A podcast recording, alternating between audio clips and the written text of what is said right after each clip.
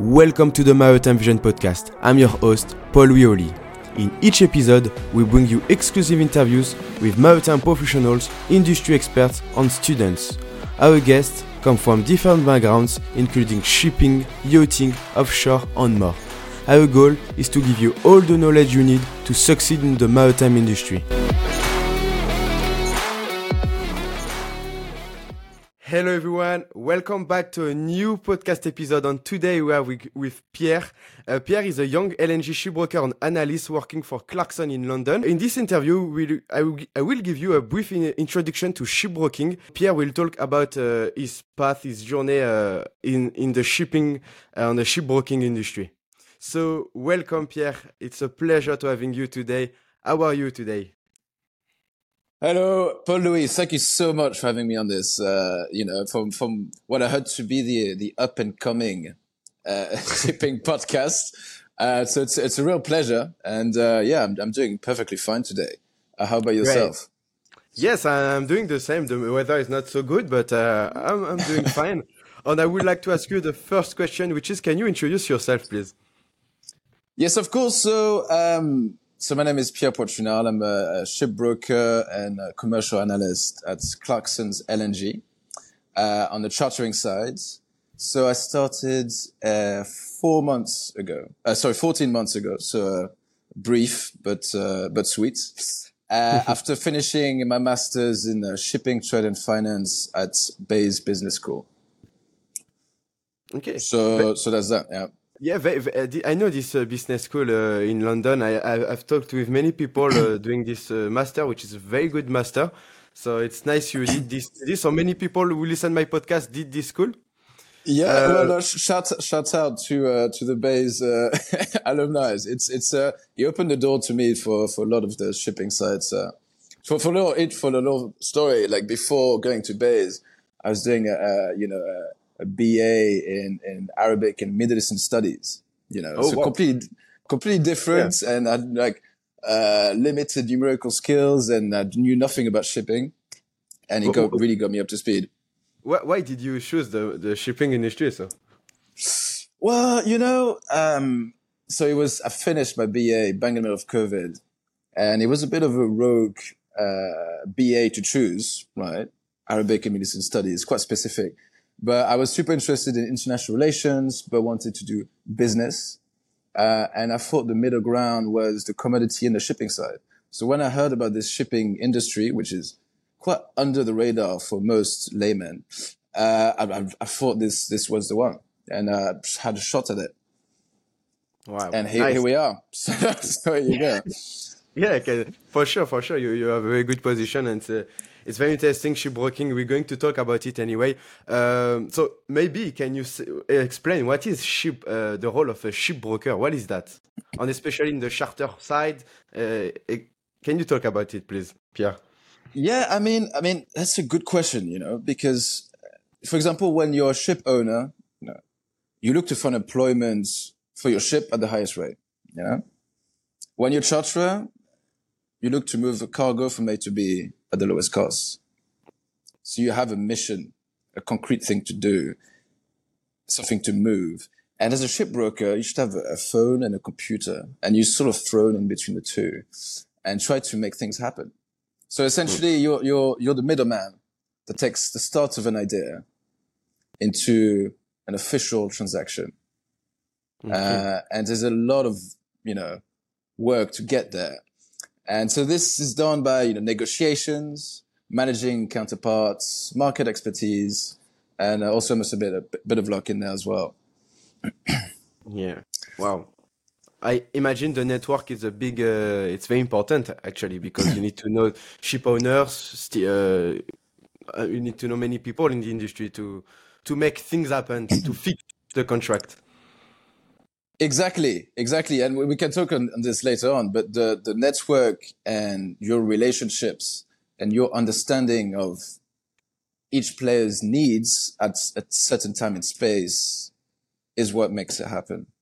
You know, mm. it's, it's packaging an information to someone to make him understand and, and, and then you can, you know, so build the groundwork for a deal and then make it happen. So indeed, I mean, networking in the whole shipping industry as a whole uh, is extremely important. And uh, in the shipbroking side, it's the it's the bread and butter, really. Okay. Oh, with what kind of customer are you working on? I mean, uh, is it uh, like uh, what kind of ships actually on what kind of market? okay. So I uh, specialize in uh, in LNG, um, and uh, yeah. So the LNG market is um, these very large vessels that carry liquefied natural gas.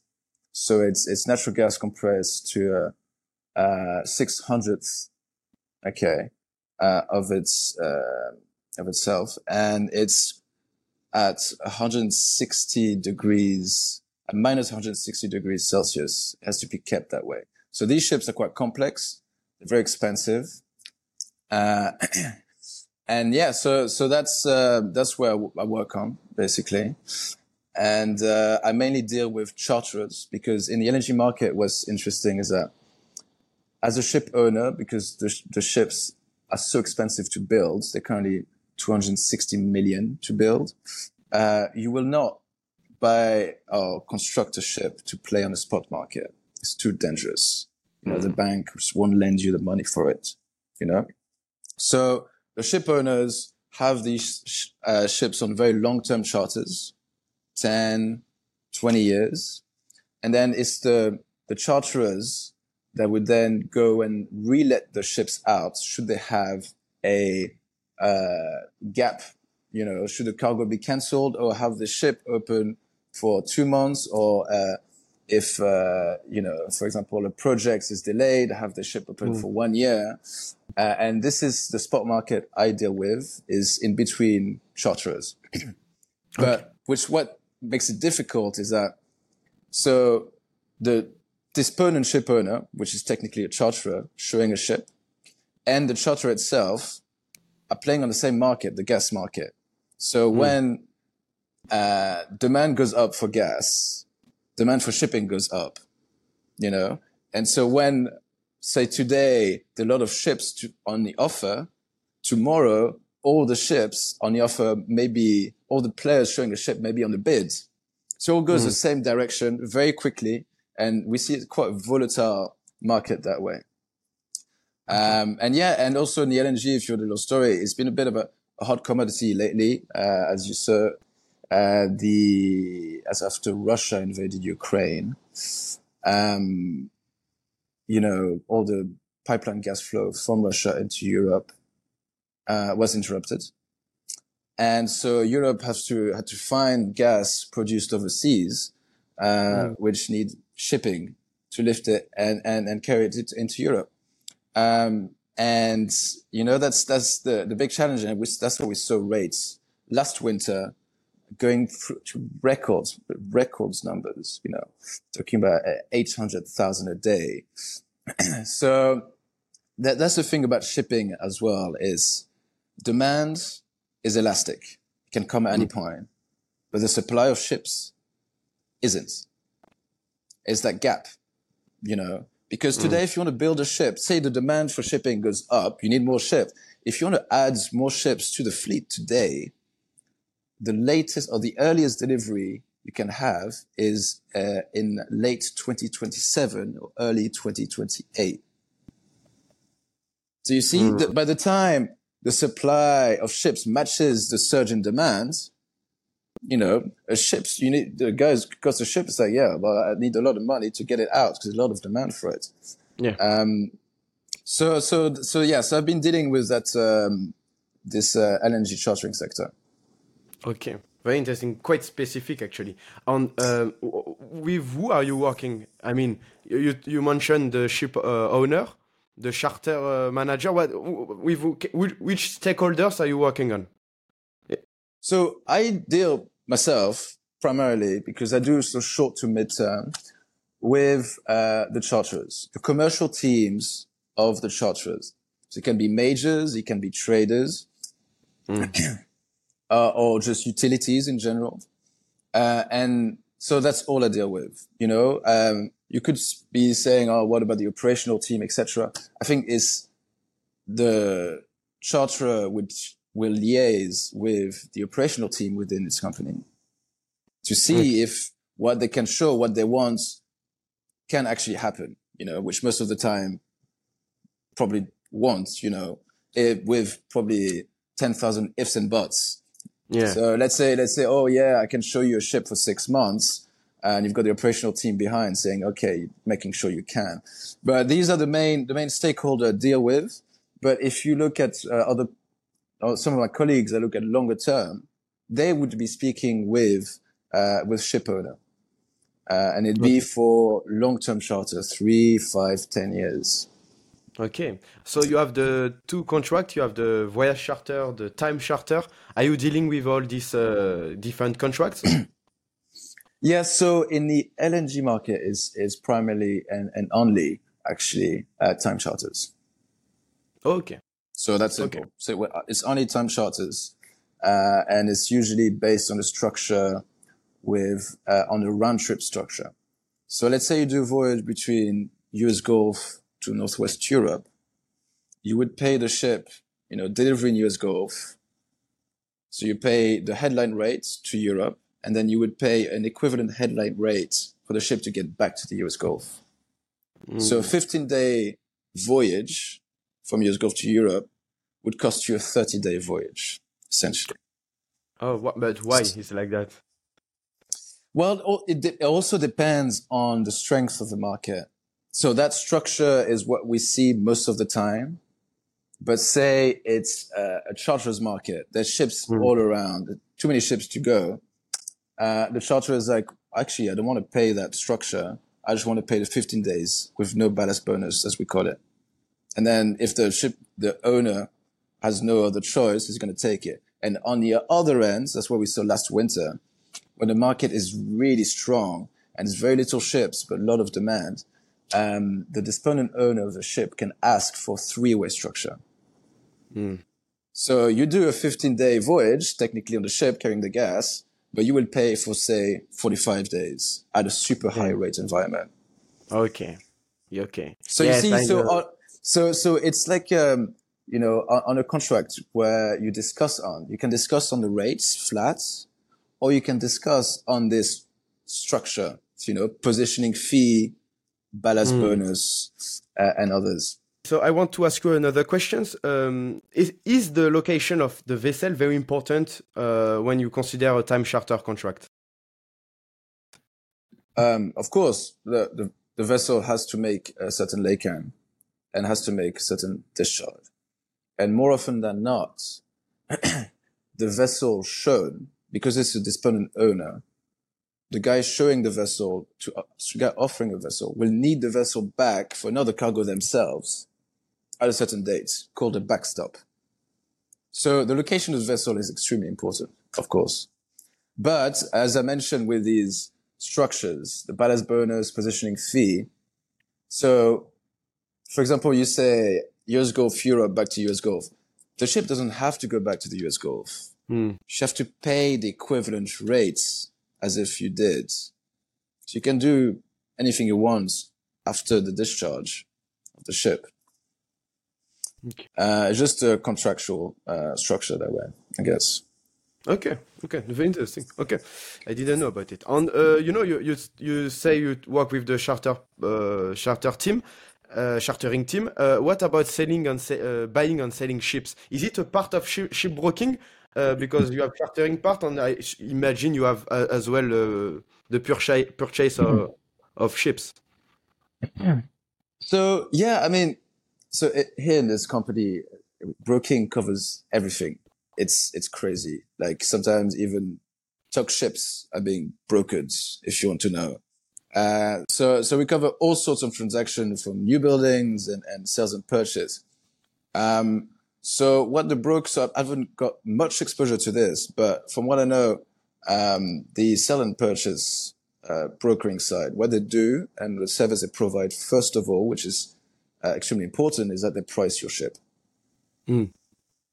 So evaluation. say it's, it's an evaluation. Mm. So, and if you want to price your ship secondhand, you go to brokering shops or you go to multiple brokering shop and you do the average. Uh, and, and, and you start from there. And then then it's a bit like chartering. You know, you you Mm. trying to to reach out to the right people and come up with a coherent plan as to let's say why uh, why you should buy this ship or why you should sell this ship or and at what price and does it make sense and is the price going to go up? Is it going to go down? Is it the right timing? Mm. Uh, so so yeah, uh, we we definitely do that. Okay. On the So- on the LNG, actually, well, yeah, uh, on the LNG sides, the S and P markets has been growing quite a bit. It used to be completely dead, Hmm. uh, but the smaller and older ships, uh, especially for the one three eight thousand cubes to one fifty thousand cubes, there's a bit of demand for it. There's a bit of demand, so we're seeing slowly and surely uh, some transaction on that end. Okay, so S&P on the because when you start uh, your journey as a shipbroker, do you have to specialize on one kind of practice? It's uh, like S&P or chartering, or you can uh, both are like part of your job. I mean, it depends on the structure and, and the company, really. Um, I, uh, on our desk, for example, we can do some S&P. Okay. Uh, but maybe in other desks or in other companies, it's a clear separation. Uh, where you do chart, sometimes you could do chartering short term. This guy does chartering long term. This Mm. guy is just S&P and you really specialize. So you can go into one specialization in different sector or two client base. Oh, So let's say your client wants to build a ship, you do the new building. If he wants to sell the ships, you do the sell the purchase. If you want to charter, you do the charter. It's a different structure uh, to, to look into. okay. Uh, imagine when you start in the industry, it may be better the chartering part because S&P, I think you need a big uh, net network uh, database. Exactly. on- yeah. Mm. Exactly. But, you know, obviously, if you work for a broking firm, they have a lot of, uh, a lot of expertise, uh, a a lot of support, you know. So what you can have is you, you find a ship for sale and you send it to the other team and it does it all for you, but you still liaise between your counterpart and the S&P team. Uh, so there's always a lot of resources within within broking companies. Each one of the you can find expertise in any any sort of sector here, which is Okay. which is good. Okay, very interesting. And uh, what about the different uh, type of shipbrokers? So we have uh, the dry bulk, tanker. Uh, uh, for you, it's LNG. What is what are the different? Uh, if you know. Now, yeah, of course. I mean, each sort of sector is different, right? Each sector goes through their own cycles and have a different uh, fleet outlook. Uh, so it's they would be doing similar things as I am doing, but maybe under different contracts. For example, voyage uh, uh, charters and others, or maybe they'll be split in different ship sizes Mm, in dry bulk or tankers. You can specialize in, in Panamax or uh, mm. VL, VLCCs. So you have brokers who specialize in one ship size within one sector because the sector is so big. Uh, there's enough liquidity to be able to s- sort of separate the brokers in that way.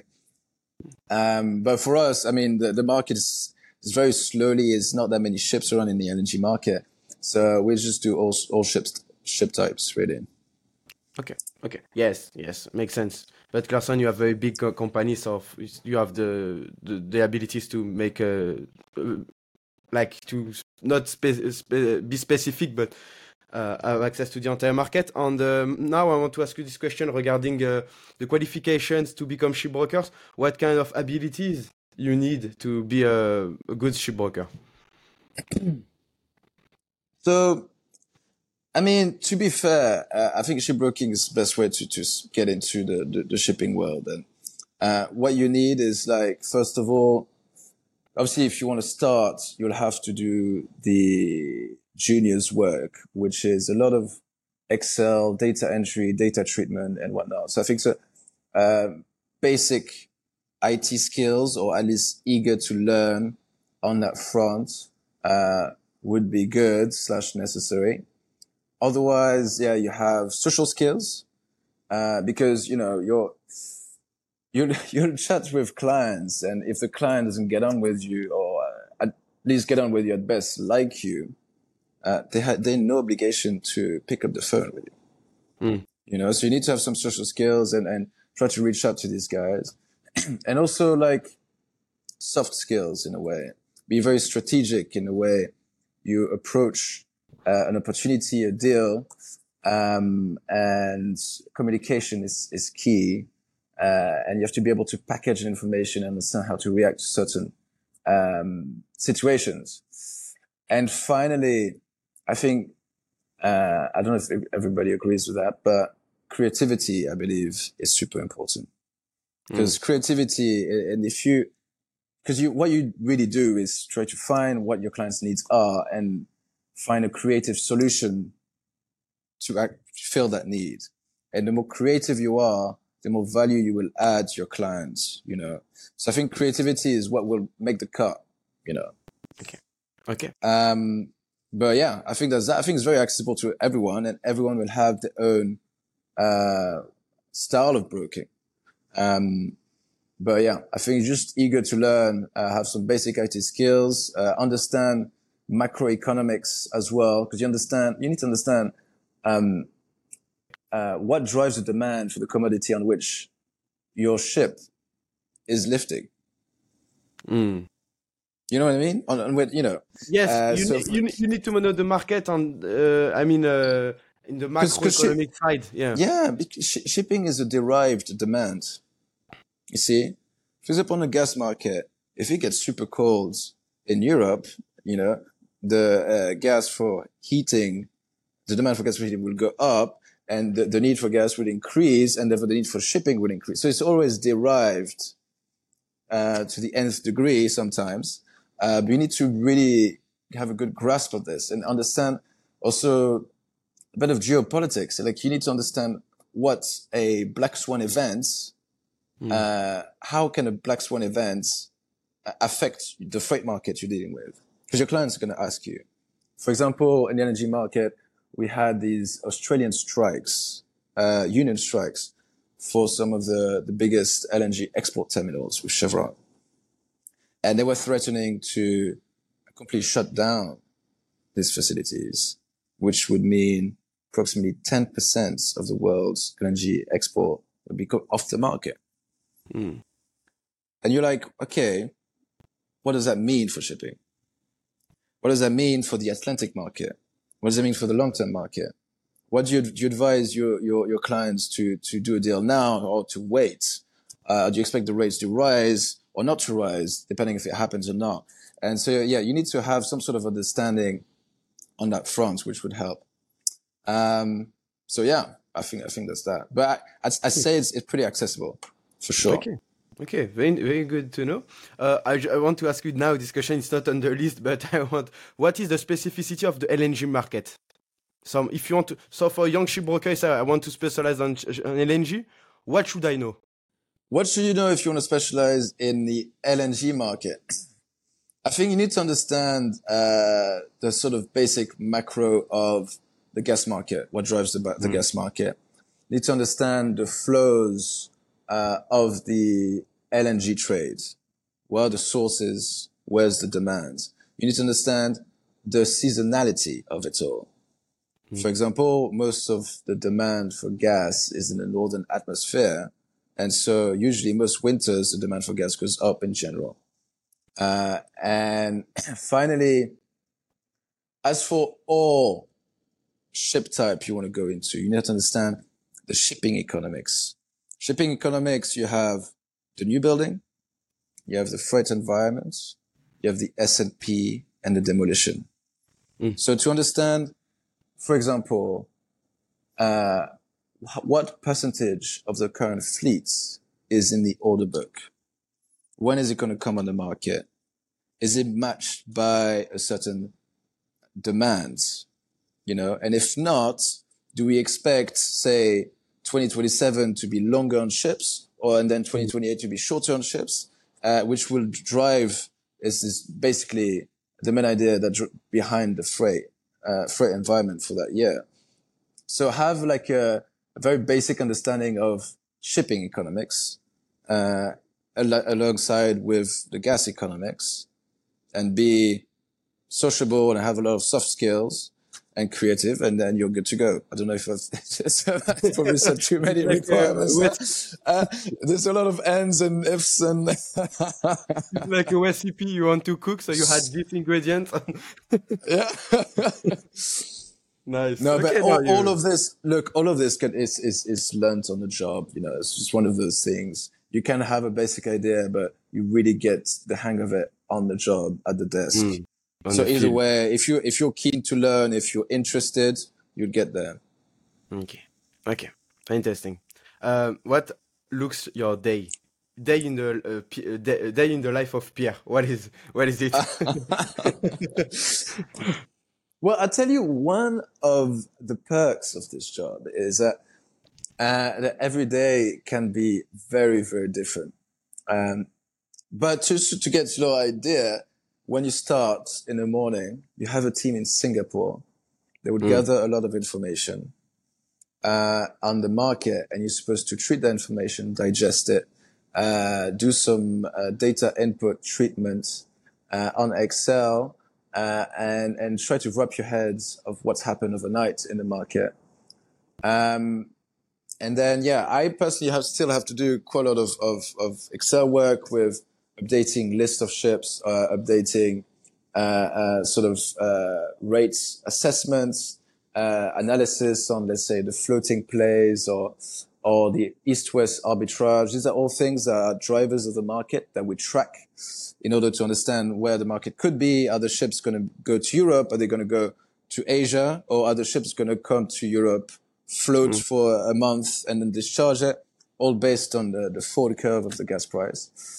Uh, so these are all things that I, I, would I would be dealing with in the morning, and then I'd be uh, getting on the phone and, and discussing uh, with my clients where they see the market, discussing uh, of deals that have happened in the market and their needs. And more often than not, you have a deal cooking or a couple mm. of deals ongoing discussions. You need to update and, and see where it's going, draft some terms and, and whatnot. So, so this usually, usually the, uh, the day in the life, as they say. Um, but another thing I want to mention is like gathering information, uh, which is extremely important. It, it's a market where if X does a deal with Y, it's not going to tell anyone. You know, mm. it's not publicized. It's not published. Sorry. Um, mm. so as a broker, you're supposed to know more than your client. You're supposed to, to really have a feel of where the market is going, of what's going on.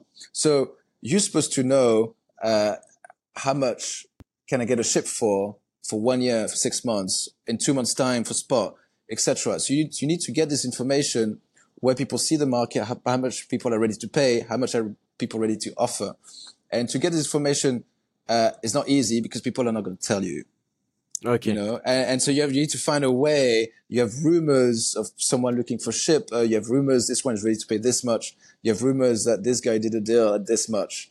Uh, and it's by gathering this information where you can really create value to your clients. Because mm. why why does a client need a broker to do a deal that, from? That's the value. so, for example, like okay, uh, I need a ship uh, in October. Uh, okay, I've got this guy showing me a ship questions you ask yourself. Why is this guy showing me a ship? Is he desperate? Does he have other options? What are the other options? If so, are ready to pay? You know, is this guy firm? Does he want to drag on this deal with me? Uh, or does he want to use my number to leverage himself with, um, with another counterpart? You know, you've got between each offer and bid, there's a whole story behind that mm. when you get the whole picture, you can really add some value. You can see how far down you can drag this guy, or you can see if he's super desperate, or you can see what other options are out there. Or you can see if the market is falling. So if you wait a week, maybe I'll get a better rate. So I think this is, this is really where the broker adds value. And this is done via the information we extract from the market. Okay. Very interesting. It's like real estate agent. I mean, all intermediate jobs you need to add value because yeah that's, that's exactly that's, because there's, there's, yeah. we we you know uh, these guys don't need to, to call us up technically. Yeah that's true that's true. But uh, yeah that that's thanks to the add value you bring. On how are you I don't know if, because this question depend of uh, each uh, people but when you need to find new customer uh, i mean cold customer people you don't know uh, is it like a easy process or you you can use the the company brand or, or it works well so you see for example when you start so I, will put it that way in my market it's a very small market everybody knows each other it's almost oh. like a little sect mm. uh, so lng players you need is quite capital intensive. Not everybody can get into that market. So we know all the players out there. You know, they all have their characters, they all have their needs and, and, and etc. Um, so when you, when you start, your colleagues will know everyone. Everybody knows everyone. Mm. But you still have to make, to build your client base, you know, and, and that's a bit of a challenge. Um, it's not cold calling because you know about the guy and you can introduce yeah. yourself. You're the colleague of X. Uh, I know this guy. You have uh, 10 people in common, you know, etc. But it's like, why would this guy choose you as a broker? Imagine you, you call this guy up. He's got five other broker. He or she has got five of the brokers to speak with. Why speak to another guy? You know, why you, are you not wasting my time? Another, another situation. This guy is gonna, has been using the same broker for five years you know, five years, he or she trusts him with his life. He's done great deals for him or her. Why pick up the phone to you? You know, what added value can you get or can you give? Uh, so this can be a bit, a bit of a bit of a challenge, uh, and you can call it cold calling when it's at first. Mm. But the thing is that it's not really because you you you know the person and they know you indirectly. So you need to bring um, value again to add value. I know add value is like I don't know what it means here, but they say it all the time. it's, it's, it's, adding value. It's so, so vague. But no, you, you need to bring something interesting on the table. You need to know something that no one else knows that can really help him decipher what is going on on the market or what opportunity can he get. So this mm. is how you catch the attention of your clients. And if you keep providing this information, he's going to come reliant on you for informations. And then you can really start a trust process when it's going to slowly, uh, yeah, give you business in the sense of like, yeah, try to find me a ship or I've got this requirement, uh, and, and I, I, give it to you, you sort it out. Um, so it's, it's quite a long process and it's, it's not, uh, there's, there's no straight answers to how you do it. It's each his own. It's a very personal style uh, sort sort of job, uh, okay. which can be one of the one of the challenges. To be honest. Very interesting. I want to ask you two last questions. Um, the, the the other question, which is, uh, when you want to start to work as shipbroker, what kind of um, I, how can I say opportunities you opportunities you can have? I've seen you have junior uh, shipbroker, you have tra trainership, these kind of things. What what advice can you give to someone who, after studies, who say I, I want to become a shipbroker, but I don't know how to how to make it? So look, I mean, so do, do you want me how to access that job? Yeah, how or... to access actually. Yeah. Mm. Well, look, uh, I got a friend of mine uh, that did not know anything about shipping, and I sold him the idea and the industry. And he was like, oh, I'm so keen to go and do it. And what I told him to do, uh, is to just get on LinkedIn, uh, and try to chat to people, try to get a phone call, try to get a coffee with the guy, try to get a beer maybe, and really keep chatting to this guy, ask questions. I'm interested. Can you talk to me about your position? Uh, and you're going to sort of chat to a lot of different types of brokers from different companies and when you're gonna get uh, your own network, next time you go meet one of the brokers and you're like, oh yeah, I've chatted to this guy, works at this company, he's saying this, he's saying that, and you're gonna be slowly in it, so in a network, and they're gonna be like, okay, you know, this guy knows industry, knows a lot of people, yeah. and thereafter, literally the job will unveil itself to you they were like, "Oh, uh, yeah, I heard this company was looking for a junior broker. I can give you this guy's email. He can get you in an interview, no problem." So that's exactly what happened to my friend. Uh, it took him a month and a half. He's now working at a competitor in dry. He's doing exceptionally well, but was better than me in such a short time. Uh, so, so, so it's, uh, it's, um, it's, it's, it's that easy, you know, it's, it's, um, it's really try to, to get hold of people. It's, it's a, it's a very sociable job. job Everybody yeah. knows each other. So you yeah. just got to speak to them and, and, and see, see where it gets you. But, uh, yeah. And once, yeah, tell me. No, go ahead, go ahead. But once, once you're in there, uh, you will start by doing some Excel work. They won't really trust you with clients first because, or with good clients because you really have one shot at it, you know, like mm. Call the guy up. If you don't feel the connection, if the guy's like, I don't know about this guy, like it's, it's a no go. So really want prep up before having interface chats and it can be quite high level as well. You don't want to, you know, send a guy speaking to clients without him knowing much about it. Although that depends on the market that's in the LNG anyways. Um, and thereafter you get the trust of your, your colleagues, bosses, and they're going to introduce you to some of the clients and, and get that, get that going. And where the uh, direction goes internally for you career wise, um, is that, you know, you, you get better and better clients, more and more deals. You focus on the more long-term stuff. So much bigger deals. You can go into mm. new building even, which, which is super interesting. So you can do that. Or if you want to get a foot in the shipping industry, uh, as a broker, I'll tell you, um, you have, you're bang in the middle between the supply and the demand of ships. You know the whole market. You get really to understand what's the behavior of a charter, what's the behavior of an owner, how the process and contractual process works. With these skills, you can be a reasonably attractive candidate to jump to other different side of shipping. Hmm. You know, um, you know, to ship owner, to charterer, etc., etc.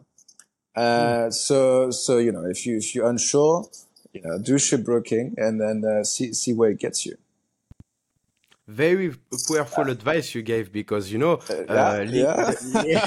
for yourself maybe yeah. i will delete this part and keep it for me but linkedin is so powerful i mean uh, yeah it's very powerful and um, yeah, all the jobs i had in the past is thanks to linkedin i mean exactly how you describe it uh, last question can you uh, describe a little anecdote you had in your life or in, in, like a journey in shipbroking? Well, I wouldn't say a little anecdote, but what I, have found crazy is that the the real idea of, of the, the community. You know, you have each Christmas, you have lunches. Each broker house organizes lunch uh, and uh, each summer you have a summer party. Each year you have, I'm talking about the energy market here, you have a conference called Gastech. Mm. Uh, and so you meet all the market players, all of them, you know, six or seven times a year, all together. And you go out, you have meetings, or you go out for dinner, you can uh, go out to parties together. And sometimes you can make quite good friends with your clients at all. Mm.